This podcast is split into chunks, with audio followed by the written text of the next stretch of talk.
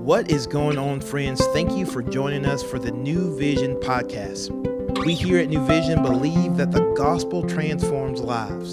So we're going to take an opportunity to open up God's word and see what he has to say so that we can take the best next step to become more like Jesus. Hey, it's another New Vision podcast. Cloud with you here. And we are continuing on in this companion of podcasts to go along with our sermon series that's titled Uncovering the Mystery. And really, that sermon series is all about Jesus' famous I am statements throughout the book of John and that theological ordering, really showing his deity of Christ and all these statements he makes about himself, refer to his person, what he's done. But this podcast um, is, is more of a, a, kind of, Nick titled this in the staff signups, a free skate. And so basically, it's all, we get to hear from all these different staff members um, maybe a little more personal stories about them and, and how God intercepted them. Doesn't have to be the book of John and, and some piece of scripture and some text where they their eyes were open, they got to see, and the mystery was uncovered. In other words, we wouldn't have known had God not told us uh, this true picture of who Jesus and God is and what He's done for us. And so, I wanted to spend some time with you today, telling you a little bit about my story and a text and, and part of Scripture that God really used to open my eyes, and I saw more clearly a picture of who He is. And so, uh, all that to say, if you've known me uh, at New Vision, listened to these podcasts for for any length of time, you probably heard some of this stuff before, and I doubt that you will, you know, not be not hearing it again in the future. Uh, but maybe that's a practical takeaway right immediately from this is you know what if God has intercepted you in your life and He's uncovered the mystery as it were, and you your eyes have been open, and that story you you have a story, and God wants to to we need to know Christ and God wants us to make him known to others. And so part of that is our story and being able to share that with other people. And so you should never get tired of your story. You should, you should get good at telling it uh, and telling other people what God has done in your life. And so I'm going to tell you a little bit about my background. You've probably heard it before. You'll probably hear it again, but uh, a little bit about my background. I grew up in and out of a, a different denomination, and I'm not going to say what it is. You could probably guess it, um, but you know, knowing what I know now, I know that this kind of this this denomination has always been on the theologically kind of liberal side and hermeneutically how they interpret scripture. But certainly so now, and over the years, you know, there's d- d- dividing and infighting and that kind of uh, theologically liberal. And so, all that to say, I'm not trying to beat it up. Uh, some of us have come from different backgrounds, but that that's where I came from. Um, and so, my mom, she stayed at home Uh, on Sundays because she was agnostic, and there's a whole story behind that. But I went to church on and off with my dad and his parents, so my grandma, because it's the right thing to do. You know, you got to do the, got to just go on Sunday mornings. And my experience, and I don't want to beat it up too bad, but I, basically what I have, have heard in my experience of church, you know, my childhood years was, you know, the Jesus is love and yay, and color pastel coloring books and love and forgiveness and you know i'm i'm emphasizing my tone there. Uh, but that's kind of you know i heard part of the gospel and you know obviously it's good news and those things aren't untrue. It was just that they had been emphasized on, on that spectrum to the exclusion of some of god's other attributes. And so long story short by the time i get to high school i'm kind of you know rolling my eyes you know jesus is love. Okay yeah whatever. That that seems irrelevant to me um, so I'm just going to do what I want to do, and I, I, don't hate you guys, but whatever. You this doesn't obviously doesn't apply to me because it's happy and be nice to people, and you know that. Okay, whatever. So, I long story short was in high school, wasn't too crazy, but just a dumb kid doing things I shouldn't be doing, like all teenagers. You know, wasn't into drugs or you know any of that kind of stuff, but uh, I used to pick on this guy because I felt bad about myself. And what does that guy need? He well, he needs a punching bag. So we got to find that guy. And he was just really nice to me. He kept trying to be my friend. And obviously, he was a Christian and he wanted to magnify and show God's love and his forbearance and forgiveness. And continue, he continued to pursue that relationship with me, even though I picked on him when other people were around. And so we kind of had this friendship.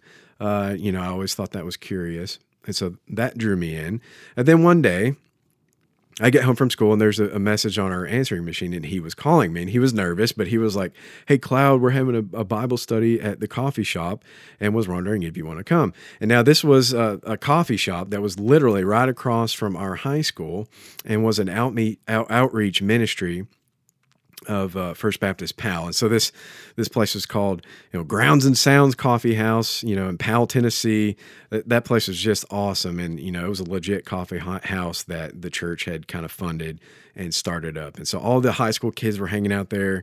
Great opportunity for ministry, and so I'm hearing this message, and I'm like, you know what? I really want to go for coffee.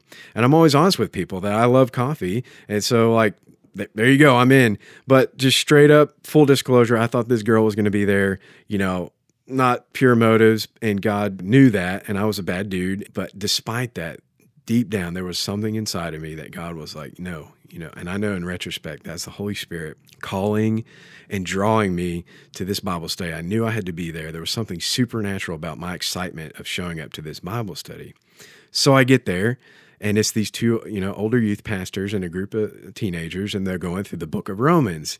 And you know if you've heard me before talk about that we had a sermon series going through that here at new vision just going through that book and you've probably heard that before. But i was like whoa this is some interesting stuff. So i'm going to read that. Let's get to the scripture okay? So they're going through book of romans you know going over several chapters and so i'm going to read for you part of the what really uncovered the mystery for me so we're in Romans chapter 2. This is the ESV Bible, and I'm picking up in verse 2. This is written by Paul. He's just given kind of this list of sins and, you know, talking about there's no excuse for not believing in God and that kind of a thing. So here in verse 2, he says, quote, we know that the judgment of God rightly falls on those who practice such things. Verse 3 Do you suppose, O man, you who judge those who practice such things, and yet do them yourself, that you will escape the judgment of God? He continues in verse 8 For those who are self seeking and do not obey the truth, but obey unrighteousness, there will be wrath and fury. Verse 9 There will be tribulation and distress for every human being who does evil. And it, he goes on and on. And so, just in that short kind of selection of verses that I'm hearing, you know, my head's kind of tilted. I'm like, huh? You know, I'm, I'm not really if I hadn't heard it, at least hadn't been emphasized before in my experience, you know, and and so I'm like, whoa, this is kind of cool. And I hate to sound this way, but you know, a lot of other people, you know, are like, oh, God's mercy and His grace really drew me in, and that's totally true. But also in my per- personal particular story, it was kind of the opposite of what I've seen in church so many times. In seeing people now in church, they, you know, they went to this Backwater Baptist Church, and the pastor was, you know, it's got to turn before you burn, and he's yelling and screaming and he's sweating, and you know, those people kind of roll their eyes, and they're prone to legalism and and fear and that kind of thing, and so they're they're kind of worn out on that spectrum. But I was the opposite, and so here I am hearing like Jesus is love, and I'm rolling my eyes. Now I'm seeing quote the judgment of God, the judgment of God. There's wrath and fury, tribulation and distress, and to be quite honest, as as weird as it sounds, it kind of drew me in I'm like, whoa, here's a God who is like worthy of worship. And this is curious. Like, you know, all young boys who uh, romanticize the thought of war and explosions and those cool things, like, you know, not realizing the full fullness of it. Like, I was drawn in, like, whoa, wrath and fear. This sounds interesting. Like, and that's part of it. And as weird as that sounds, it really appealed to me, like, oh, okay, so God's, he's worthy to be worshiped. Like, and so what do I do with that? And obviously, he continues on, but I wrote this down in my notes. The gospel is bad news before it is good news. And I really needed to see that. That mystery needed to be uncovered for me that the gospel is bad news before it is good news. And we see this here continuing in chapter 3. Paul writes, For we have already charged that all, both Jews and Greeks, are under sin. Verse 10 As it is written, none is righteous no, not one. No one understands.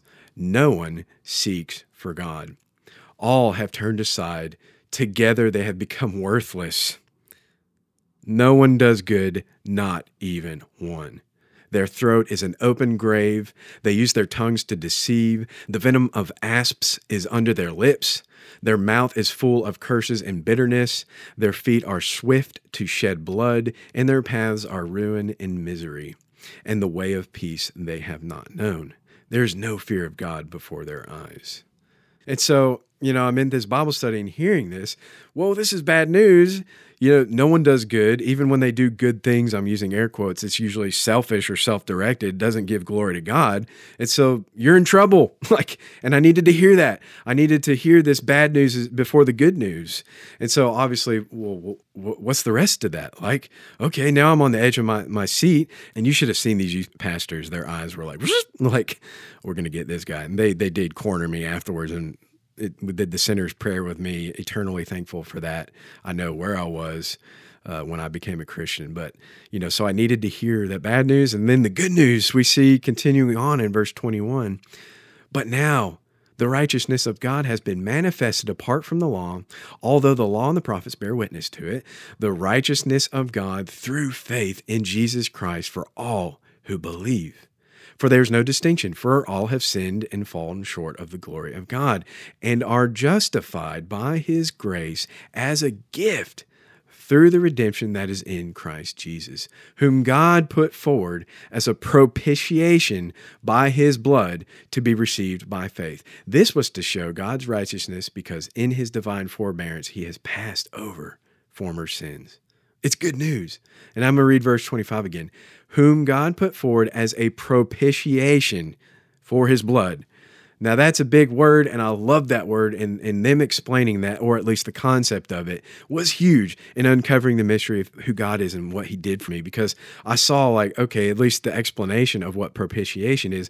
That's a big word, and basically what it means is it's a satisfaction or appeasement of God's wrath basically it's a, a, word a fancy word that has to do with atonement. So it's it's you know he, he's taking away god's wrath. It's not the exclusion of god's wrath. It is god's wrath. It's appeasing it. So it's it's not simply taking it away. It's appeasing it. It's paying it off and so we have propitiation. It also has this idea of expiation where the guilt is then removed. And so that word in Greek, we, we in good translations will uh, translate that propitiation. Basically, the idea is what I've been explaining this whole time is that God doesn't forgive us simply for the sake of forgiveness because he's merely loving and forgiving. Though he is loving and forgiving, that's not why he sim- if if he forgave us simply because God is love and God is forgiveness and like those are true, but then if he just did that, then he wouldn't be just. And other attributes like his perfect holiness and his perfect righteousness and the wrath that comes from that because we don't obey his rules, you know, in his justice, it would be dismissed. That's not who God is in the Bible, and that's certainly not a God worthy of worship and glory. And so, what do we do with that? Well, it makes sense on the cross.